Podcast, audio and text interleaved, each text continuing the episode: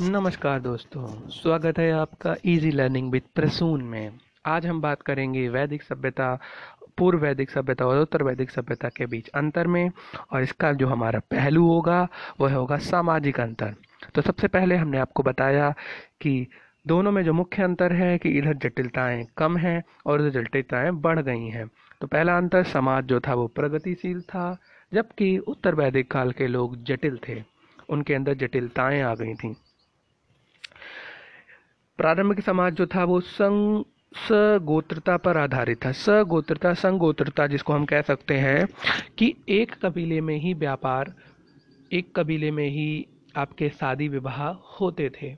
जबकि यहाँ पर जो था, गोष्ठ जो था जहाँ गाय रहती थी। एक परिवार से सगोत्र वर्जित हो गया। मतलब अभी जो शादियाँ थीं, वो सगोत्र में होना बंद हो गई, जो कि लगभग अभी भी एक कुरूति हमारे समाज में जारी है। परिवार, ग्रह कहा जाता है। परिवार को क्या कहा जाता था? ग्रह। कौन से समाज में? पूर्व वैदिक समाज में परिवार को ग्रह कहा जाता था। ये प्रश्न ग्रह कहा जाता था इसका कोई अंतर हमें नहीं मिलता है उत्तर वैदिक काल में, लेकिन ये प्रश्न है, इसके बारे में हमें ध्यान रखना है। जैसा मैंने आपको बताया कि पूर्व वैदिक काल पितृ सत्तात्मक होने के साथ साथ मातृ सत्तात्मक भी थे।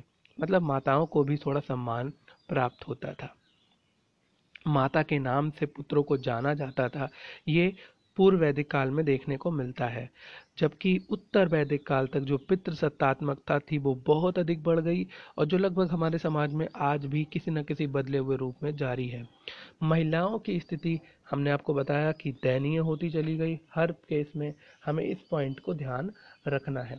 नियोग परंपरा थी। नियोग परंपरा मतलब किसी अच्छे पुरुष के माध्यम से अगर हमें पुत्र प्राप्त करना है तो वह परंपरा भी थी पूर्व वैदिक काल में। लेकिन उत्तर वैदिक काल में जटिलताओं के बढ़ने के बाद यह परंपरा पूरी तरह से समाप्त हो गई।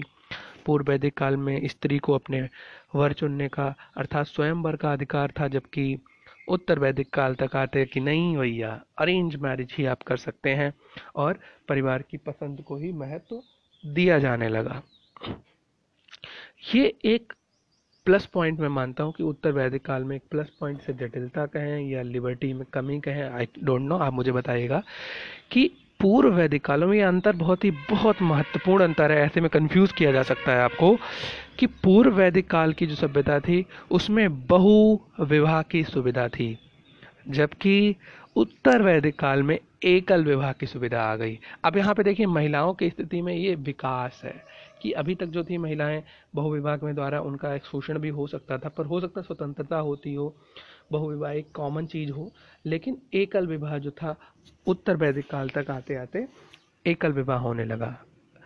जैसा मैंने आपको बताया कि महिलाओं की स्थिति अच्छी थी पूर्व वैदिक काल में तो विधवा विवाह होते थे, जबकि उत्तर वैदिक काल में विधवा विवाह की कोई परमिशन नहीं थी। व्यवसाय वंशानुगत थे। पूर्व वैदिक काल में व्यवसाय को बदलने की अनुमति थी, जबकि उत्तर वैदिक काल में वही वंशानुगत तो है व्यवसाय, लेकिन बदलने की अनुमति नहीं है मतलब इसमें जटिलताएँ आने लगी। और यही जटिलताएँ आगे बढ़कर क्या बन गई? वर्ण बन गई। जिसको हम आगे देखेंगे वर्ण व्यवस्था के रूप में। यहाँ पे कौन कौन से मुख्य रूप से वर्ण थे? अगर हम बात करें, वर्ग थे। राजा था, पुरोहित था और वैश्य था। राजा वही सरदार जिसे हम कहेंगे। वैश्य था, पुरोहित था। कृषि करने के लिए वैश्य का प्रयोग होता था मतलब किसान जो थे वो वैश्य ही माने गए।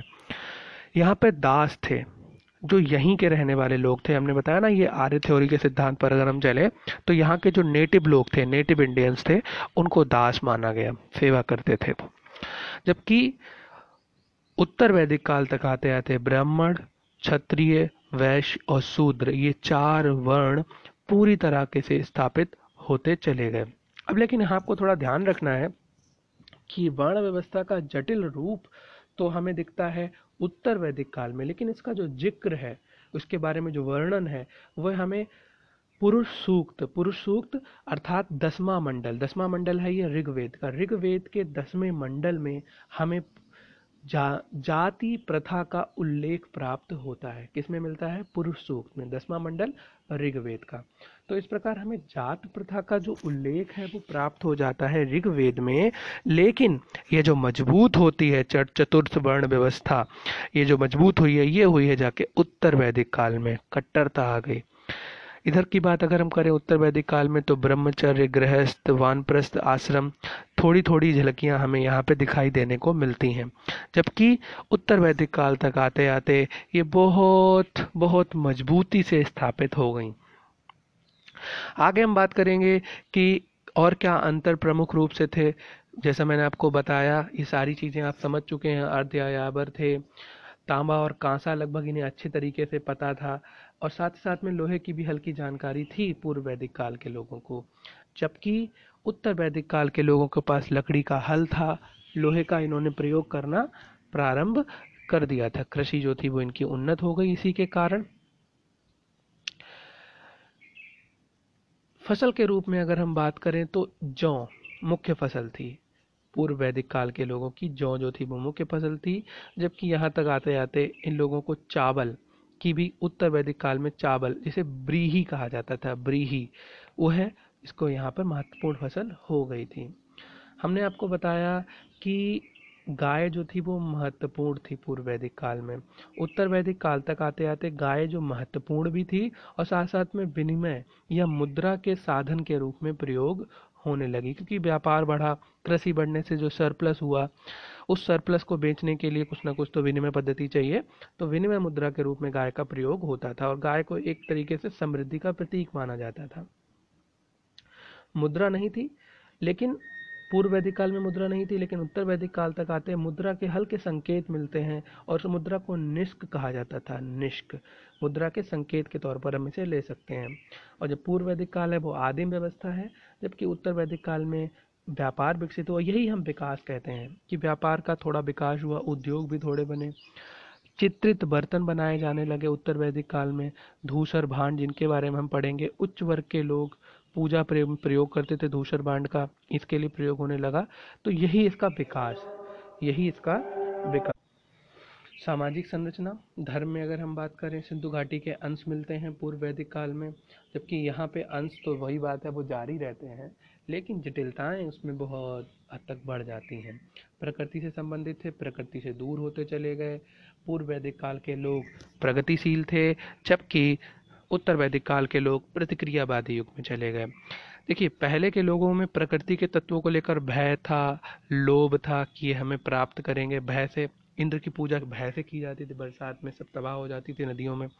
तबाह या इसीलिए डर के मारे उसकी पूजा करते थे ये लोग।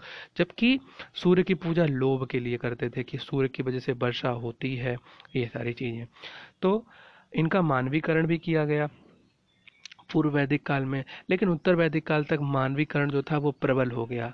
अब इनके लिए बलि, कर्मकांड, भोजन, ये सब कराया जाने लगा कि इससे भगवान प्रसन्न होंगे से देवता प्रसन्न होंगे। प्रार्थना करते थे उत्तर वैदिक काल के लोग, लेकिन कर्म कांड पे ज़्यादा बिलीव नहीं था उनका। उत्तर वैदिक काल, ये बहुत प्रमुख अंतर, इसको थोड़ा ध्यान रखिएगा। उत्तर वैदिक काल के जो प्रमुख देवता थे वो इंद्र थे, पुरंदर थे। इन्हें वर्षा का देव कहा। देखिए, जैसे ही हमने बताया कि वर्षा की वजह से उनका जीवन सबसे ज़्यादा प्रभावित होता था, इसीलिए उनका जो देवते थे, देवता थे, वह इंद्र थे। जबकि उत्तर वैदिक काल तक आते विष्णु, शिव अधिक पूजे जाने लगे। उत्तर वैदिक काल में मरुत भी एक देवता थे, तूफ़ान के देव। देखिए, जो भी देव हैं, वो सब प्रकृति के देव हैं। सूर्य, अग्नि, सोम वरुण, यम, ये सब प्रमुख देवता थे। इनके बारे में आपको थोड़ा जानकारी हम देते देंगे अभी। लेकिन इधर सिर्फ़ कुछ ही देवता प्रमुख हो गए थे, जिनका नाम मैंने बताया, विष्णु और शिव। मैंने बताया कि पुरोहित जैसे ही देवता बनाए जाते हैं, पुरोहितों का जो ब्राह्मण वर्ग है, उसका प्रभुत्व बढ़ गया, वो यहाँ पे भी हुआ। यज्ञ केवल धनी लोग कराने लगे, यज्ञों को बहुत ज़्यादा ज़ोर होने लगा, मंत्रोच्चार, बलि आदि पे बहुत बल दिया जाने लगा कर्म कांड का साहित्य लिखा जाने लगा, मोक्ष को धर्म से जोड़ दिया गया कि अगर आप ये धर्म के कार्य करोगे तो आपको मोक्ष की प्राप्ति होगी, ऐसा सिद्धांत भी यहाँ पर किया गया। जबकि पूर्व वैदिक काल के लोग जो भी यज्ञ करते थे पूजा पाठ करते थे, प्रार्थना करते थे, वो सब भौतिक उन्नति के लिए करते थे। मतलब हमारी तरक्की हो, भगवान हमारी तरक्की करो। मोक्ष जैसा कोई भी काल्पनिक विचार, जो समय तक काल्पनिक ही माना जाएगा, नहीं जोड़ा गया था। मोक्ष व धर्म के लिए नहीं करते थे यज्ञ। मंत्रोच्चार नहीं था पूर्व वैदिक काल में। पुरोहित थे, यज्ञ थे, बलि नहीं थी। जबकि उत्तर वैदिक काल में बलि थी, जटिलताएँ थी। यम जो थे वो मृतकों के देवता थे, वरुण जल के देवता थे, सोम सोम बहुत ही महत्वपूर्ण देवता थे, रहस्यमय देवता जिन्हें माना जाता है। नौवा मंडल हमने बताया आपको कि ऋग्वेद से ही सारी जानकारी मिलती है। उत्तर वैदिक काल की तो उसका जो नौवा मंडल है, वो सोमदेव को समर्पित है। और दसवां मंडल मैंने आपको बताया, याद करिए, पुरुष सूक्त, जिसमें जात पात के बारे में हमें जानकारी प्राप्त होती है। सूर्य के बारे में आप जानते ही हैं, अग्नि देवता थे, मरुत, तूफ़ान के देव भी पूर्व वैदिक सभ्यता में मिलते हैं। अब देखिए, जो वेद थे वेदों में जटिलताएँ थीं। उन जटिलताओं पर काम करते करते उत्तर वैदिक काल में 600 ईसा पूर्व के आसपास उपनिषद लिखे गए। अर्थात प्रतिक्रिया में कि वेदों में जो कमियाँ हैं, वेदों में जो जटिलताएँ हैं, उनको समाप्त करने, उनको कम करने के लिए उपनिषद लिखे गए। ये बात भी हमें ध्यान रखनी है। अब हम बात करेंगे कुछ छोटे से पॉइंट हैं जिनके बारे में हमें थोड़ा समझना है कि ये प्रश्न आ जाता है कि वेदों का पाठ करने वाले उन्हें क्या कहा जाता था? होत्र। होत्र मतलब हा हा में ओ की मात्रा, ता और नीचे ता में नीचे टंगा हुआ रा। होत्र। होत्र कहा जाता था वेद के पाठ करने वालों को और जबकि साम वेद सामवेद संगीत से जुड़ा हुआ था, मंत्रों का गायन करने वाले को कहा जाता था उद्गात्र। गा गा से गा, गाना और गा से गाय गात्र, उद्गात्र। साम वेदों के मंत्रों का गायन करने वाले थे उन्हें उद्गात्र कहा जाता था। इसी के साथ दोस्तों, हम ये समाप्त करते हैं। हम आगे बात करेंगे इस कैसे कि इसमें क्या अंतर थे। सिंधु घाटी सभ्यता से वैदिक काल में क्या अंतर थे, इसके बारे में हम समझेंगे। और साथ ही साथ में जो भी कुछ महत्वपूर्ण तथ्य रह गए होंगे, उनकी भी हम आपको जानकारी प्रदान करेंगे। आप अपना फीडबैक दीजिए, सुनते रहिए लर्न करते रहिए और अपने आप को आगे बढ़ाते रहिए। धन्यवाद दोस्तों, जय हिंद।